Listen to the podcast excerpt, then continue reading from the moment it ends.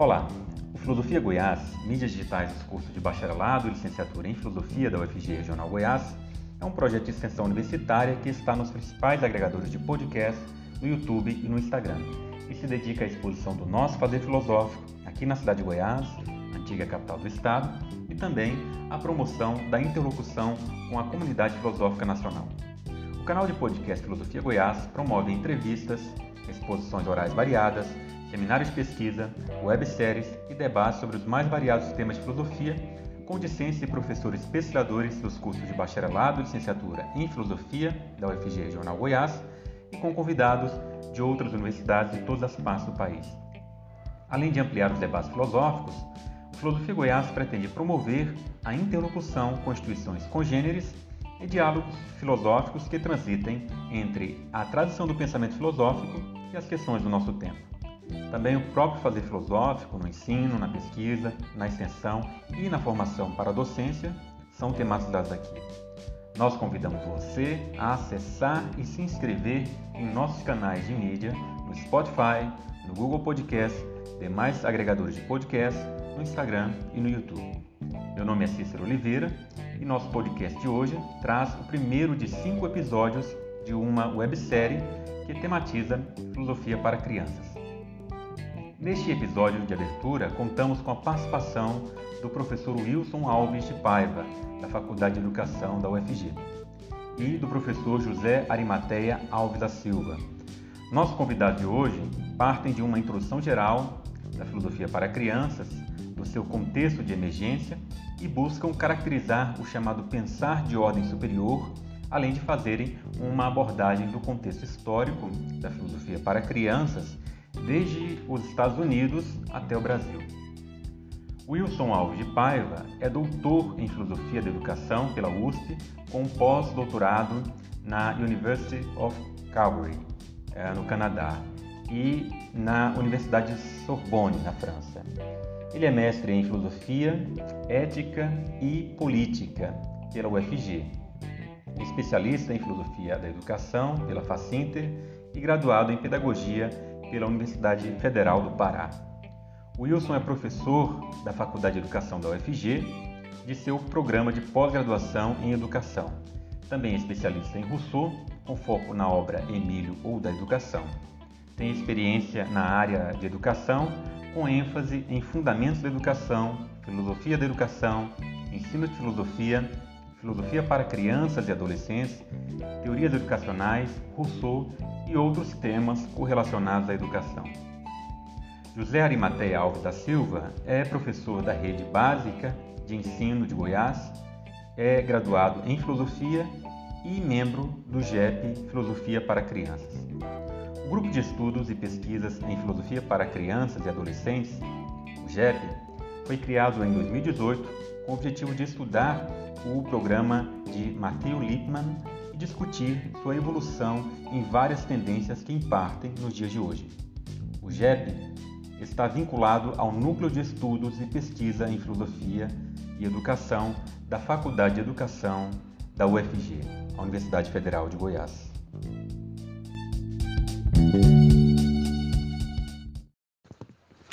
Como todos sabemos, a filosofia é um modo sistemático de pensar o mundo, isto é, uma maneira problematizadora de conhecer e de refletir sobre todos os fenômenos da existência humana e criticar o próprio conhecimento. E isso só acontece através do encadeamento lógico-argumentativo, utilizando a linguagem geral, de modo rigoroso e aprofundado, com base no conhecimento que se tem do mundo, da cultura e do ser.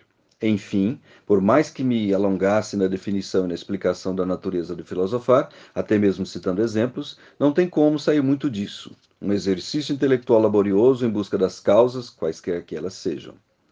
E desde os pioneiros pré-socráticos, os quais buscaram investigar o elemento físico como causa primeira, até quem adentrou pela busca da causalidade metafísica, como intentou Aristóteles, o exercício filosófico não é algo que se consegue facilmente e nunca foi para qualquer um.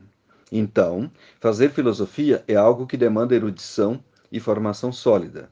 e, portanto, é desejável que a pessoa tenha passado pelos estudos acadêmicos ou que tenha conseguido dominar, de alguma forma, um conjunto de conhecimentos que vão desde as ciências básicas, a literatura, as tradições filosóficas, as ideias em particular, a história e a cultura como um todo. Quanto mais erudito, maior a capacidade de articular as ideias numa relação lógico-argumentativa que se assemelhe ao filosofar. É evidente que seu modus operandi teve alteração ao longo da história, gerando tipos diferentes de filosofia, como a filosofia medieval, a positivista, a existencialista, a americana, etc. Entretanto, nenhuma delas abandona o estudo sistemático do problema e o encadeamento lógico do raciocínio. Dito isso, não é fácil concluir que a ideia de filosofia com criança é algo factível. Isto é, é mais fácil concluir que ela é uma contradição. Veja que Platão já dizia que o sujeito só estaria pronto para filosofar lá pelos seus 50 anos de idade. No período medieval, se o raciocínio e a reflexão eram praticamente proibidos ao cidadão comum adulto, imagine para a criança. Esse é um tema evitado pelos filósofos e a grande parte dos pensadores, pois deixam de lado as questões relacionadas à infância e aos problemas pedagógicos. E quando fazem, deixam claro que a infância deve ser resguardado seu direito ao jogo, à brincadeira e à recreação, para além da aprendizagem. Essa é a perspectiva que está em Platão e no próprio espírito da paideia grega, bem como nas reflexões educacionais dos romanos. Quintilianos, por exemplo, o grande filósofo pedagogo romano, explora muito bem isso em sua Institutione Oratória. De qualquer forma, as abordagens são pedagógicas e não, po não podem ser confundidas com a filosofia, no máximo com filosofia da educação. Nesse contexto, somente John Locke, o filósofo inglês, em seus escritos, defende que se deve raciocinar com a criança. Antes, Agostinho de Hipona fez filosofia com seu filho ao escrever o De Magistro em forma de diálogo platônico com o menino. Mas quando isso aconteceu, esse menino já era adolescente, não era mais uma criança. Locke, em seu Some Thoughts Concerning Education, algumas ideias sobre educação, diz claramente que a criança possui a capacidade de raciocinar pois o ato de aquisição da linguagem não é um ato passivo, mas ativo e que requer um exercício intelectual com operações alimentadas pelos sentidos. A visão de Locke ganhou alguns seguidores, mas antes que fizesse escola, uma voz altissonante se levantou contra ele e o abafou. Foi a voz do suíço Jean-Jacques Rousseau, o pai da educação moderna. Em toda sua eloquência, Rousseau diz: raciocinar com as crianças era a grande máxima de Locke é a mais em moda hoje. Seu sucesso, todavia, não me parece muito capaz de dar-lhe algum crédito. De minha parte, não vejo nada de mais tolo do que essas crianças com quem tanto se raciocinou. E isso ele repete de outras formas. Em outras de suas obras, inaugura uma forma de ver a infância totalmente nova, não pela via do raciocínio, mas pela via da sensibilidade. Por um lado, se o russoísmo abafou essa tendência de fazer a criança raciocinar de forma sistematizada, por outro, abriu espaço para uma psicopedagogia que valorizou os jogos, as brincadeiras e, enfim, toda forma de ludicidade no ensino-aprendizagem. Algo que possibilitou avanços científicos, como os estudos de Jean Piaget, outro suíço, o qual desenvolveu uma concepção bioconstrutiva do conhecimento que passa por etapas cognoscentes. Acrescentando as contribuições de Vygotsky e outros dessa seara, daí se fortaleceu um novo conceito de infância que utilizamos até hoje e que dá base para os cursos de pedagogia, de psicologia e de outros relacionados.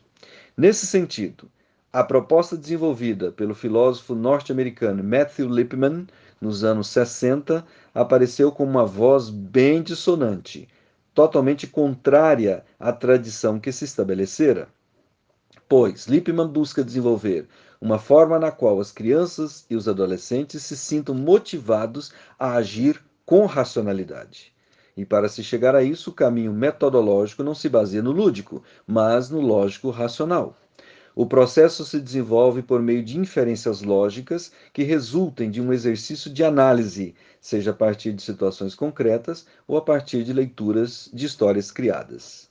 Ele mesmo elaborou um conjunto de novelas, novels do inglês, que mais melhor traduzido seriam contos, que possibilitam que as crianças sistematizem seu próprio pensamento e atinjam o estágio do que ele chama de pensar de ordem superior. Alguns autores afirmam que, em vez de uma filosofia, o mais correto é chamar isso de um programa. Lippmann elabora, na verdade, um programa pedagógico, o qual contém método e conteúdo curricular para introduzir na infância e na adolescência as possibilidades da reflexão, do pensamento crítico e da prática do questionamento. São esses, reflexão, crítica, criticidade e questionamento, os passos para se desenvolver as habilidades cognitivas, as quais são habilidade de investigação, habilidade de raciocínio, habilidade de organização de informações ou formação de conceitos e habilidade de tradução. O pensar superior se constitui no domínio dessas habilidades. Visto que o contexto de Lippmann é o da realidade norte-americana, estadunidense especificamente, onde a filosofia pragmática é muito forte até hoje, todo seu programa tem em vista a análise de problemas concretos do cotidiano e de situações reais dos envolvidos. Para ele, diante desses problemas, só um pensar crítico e um pensar criativo são capazes de desenvolver na escola ou em outro ambiente educativo uma comunidade investigativa, uma comunidade de investigação, para a qual o ato de refletir, criticar e pensar em soluções não seja um ato mecânico, mas algo desenvolvido de forma dinâmica, lúdica e interativa. E, ademais, que seja comum a todos. A ênfase está no processo e não no conteúdo ou na forma. Ou seja, não precisa de uma grande quantidade de informações, não precisa estudar nomeadamente os filósofos, ou as correntes filosóficas, ou a história da filosofia, ou a lógica, ou demais disciplinas de um curso de filosofia.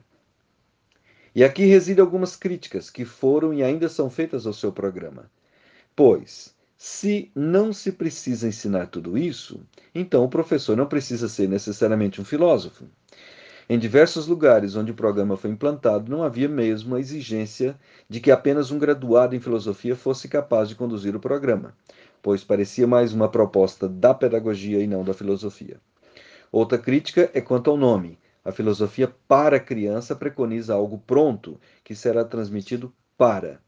A partir daí, alguns intérpretes alteraram para filosofia com crianças ou entre crianças. Já os críticos mais radicais atacam o programa dizendo que não se trata de filosofia de jeito nenhum. Isto é, pode ser qualquer coisa menos filosofia.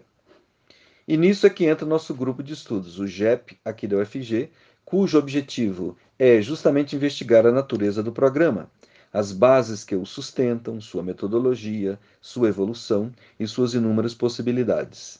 Buscamos questionar se realmente se trata de filosofia ou não pois nenhum pensamento ou proposta deve ser estanque, uma verdade estabelecida, mas deve estar sempre aberta às alterações, às inovações, melhoramentos e até autocrítica. E foi o que aconteceu com o programa de Lippmann. O professor Oscar Berenifier, por exemplo, educador francês, partiu para a realização de ateliês artísticos e reconstrução de histórias. O professor José Barrientos Rastrojo, da Universidade de Sevilha, na Espanha, Aproveitou a ideia de oficinas e, com elas, promove sessões de construção de perguntas, elaboração e reelaboração de histórias e assim por diante. De modo que, ao falar de filosofia para crianças, ou com, ou mesmo com jovens, jamais concebemos o ensino da história da filosofia, dos problemas filosóficos, no estrito senso do termo, das escolas ou dos filósofos, o que concebemos é uma ação pedagógica reflexiva que objetiva desenvolver no ambiente escolar, em um espaço de investigação comunitária, em um espaço de reflexão conjunta, de discussão de problemas éticos, estéticos e até políticos, no sentido de preparar as crianças e os jovens para uma forma de pensar superior, que na vida adulta possa servir de elementos a fim de evitar sua alienação. Isso deve ser feito da forma mais lúdica possível. Nesse ponto, concordamos com Rousseau que é preciso ter cuidado nessa faixa etária para não correr o risco de forçar sua entrada no mundo dos adultos, matando sua infância. É possível filosofar com eles ou elas? Sim, desde que tenhamos uma compreensão ampla do que seja a própria filosofia. Portanto, se ela, a filosofia, é de fato uma forma de pensamento rigorosa, sistematizada e estruturada num conjunto de conhecimentos e articulações lógicas, pura e simplesmente isso, seria um infanticídio inserir a criança nisso. Entretanto, se entendermos que Sócrates fazia filosofia ao dialogar, se Epicuro o fazia ao passear pelo seu jardim com os discípulos, se Sêneca também agia filosoficamente ao falar do comportamento humano, se Rousseau filosofava ao devanear admirando a natureza, e se Dewey filosofava ao pensar nos problemas reais, então é possível dizer que, ao possibilitar isso com as crianças, mesmo que de forma seminal, estamos fazendo filosofia. Se é certo o que disse Sócrates, que a verdade não está com os homens, mas entre os homens, então é óbvio que as crianças, mais cedo ou mais tarde, experimentam essa verdade. Sendo assim, por que não lhes dar a oportunidade de participar dela, mesmo que de forma bem introdutória? Não se trata de fazer pequenos filósofos, mas dar a elas as sementes para que a filosofia possa brotar nelas quando dela precisarem. Método Lippmann, professor americano nascido em 1923, ensinou durante 18 anos lógica na Universidade de Colômbia e 22 anos na Universidade de Seton, ambas em Nova York, Estados Unidos. De 1972, foi professor na Universidade Estadual de Montclair, Nova Jersey, Estados Unidos.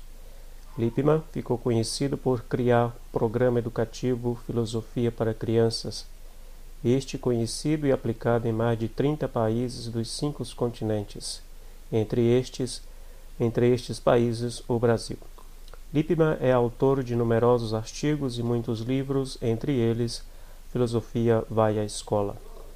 Método Lippmann foi o fundador e diretor do Instituto de Estudos Avançado para Filosofia, de Filosofia para Crianças é, da, da Montclair, em Nova Jersey. E ainda tornou-se autor de vários livros para crianças, as famosas e conhecidas novelas filosóficas, cujo intuito é iniciar as crianças na atitude filosófica. Sua tentativa de iniciação filosófica com as crianças comporta uma ideia e uma prática. Ideia e prática que interage e se influencia mutuamente, mas que não deve confundir-se, pois uma coisa é a ideia de introduzir a filosofia no ensino das crianças, ou seja, pôr as crianças a vivenciarem a sua história, os seus métodos e seus problemas e outra é dispor de tudo que é necessário para concretizar esta ideia, isto é, instituições, materiais e cursos. Mas tudo isso foi possível graças à ajuda, persistência e trabalho dos seus colaboradores, como, por exemplo, a ajuda incomensurável de Margaret Sharp, norte-americana. Esta, junto com Método Lippmann, criaram o Instituto de Estudos Avançados de filosofia para criança ou o estudo para o desenvolvimento de filosofia para crianças. Afinal, o que de fato é filosofia para criança? Para se entender o tema e daí a criação do programa é necessário compreender os motivos pelos quais impulsionaram a criação do projeto. A filosofia para criança surge em consequência do comportamento dos estudantes da Universidade de Columbia, Nova York, onde Método Lippmann lecionava Introdução à Lógica. Este, observando as revoltas estudantis de 1968, preocupou-se com com o que se estava a passar. Nisso pode perceber os esforços desajeitados da universidade para se reavaliar e não pôde deixar de concluir que os problemas de Colômbia não podiam ser resolvidos com os quadros desta instituição ou seja, com os professores e os estudantes.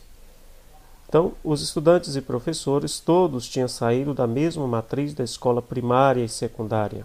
Assim, Lippmann concluiu, aspas, se não tínhamos recebido uma educação boa, muito provavelmente tínhamos chegado a compartilhar as mesmas ideias errôneas que nos levariam a estropiar nossa educação posterior em feliz coluio mútuo. Fecha aspa.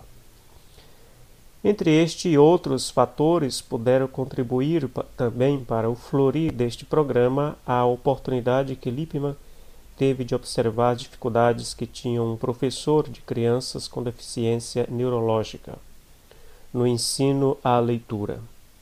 Vendo os esforços inúteis do professor, o pioneiro sugeriu que lhes fossem dados exercícios para tirar inferências lógicas.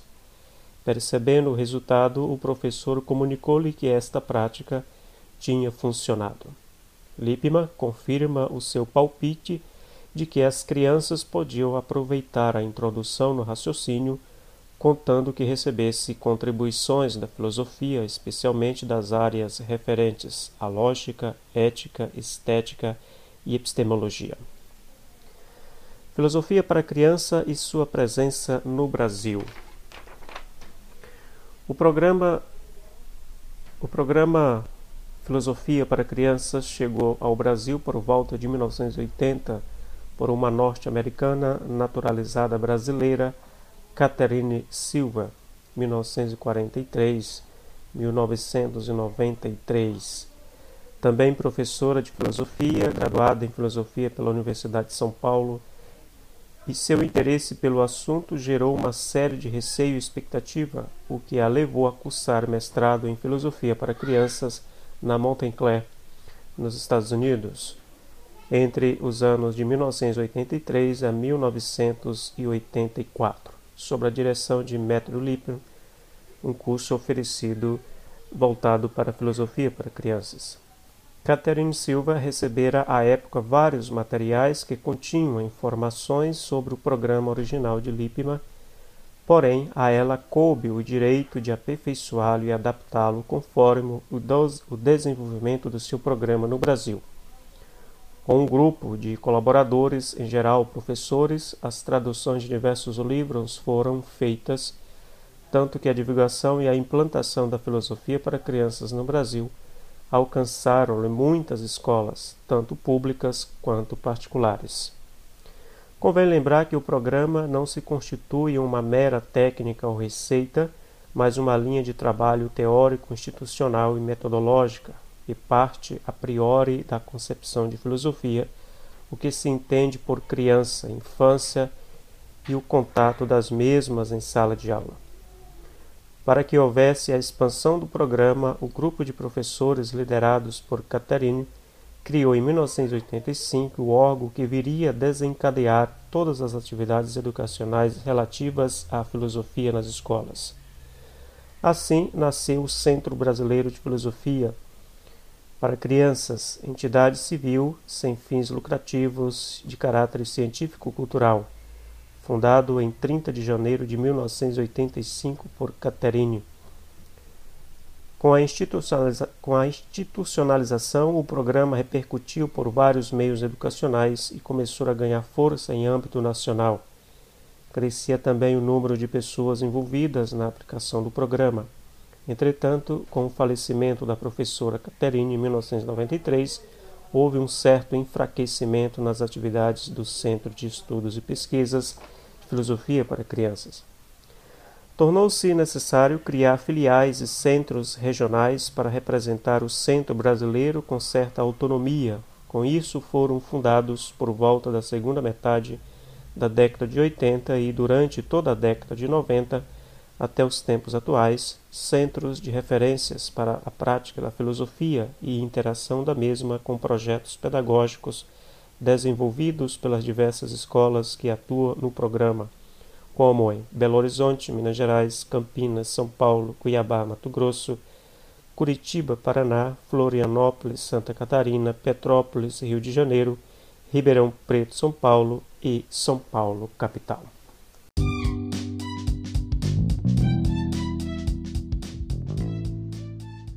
Este foi o primeiro de cinco episódios da websérie Filosofia para Crianças, com os professores Wilson Paiva e José Arimateia. Nós somos o Filosofia Goiás, uma atividade de extensão universitária ligada aos cursos de bacharelado e licenciatura em Filosofia da UFG da cidade de Goiás, antiga capital do estado. Além do Anchor, Spotify e Google Podcast, você pode nos acompanhar no Instagram e no YouTube e entrar em contato conosco pelo e-mail filosofiargoiás.gmail.com. Fique com a gente e até a próxima!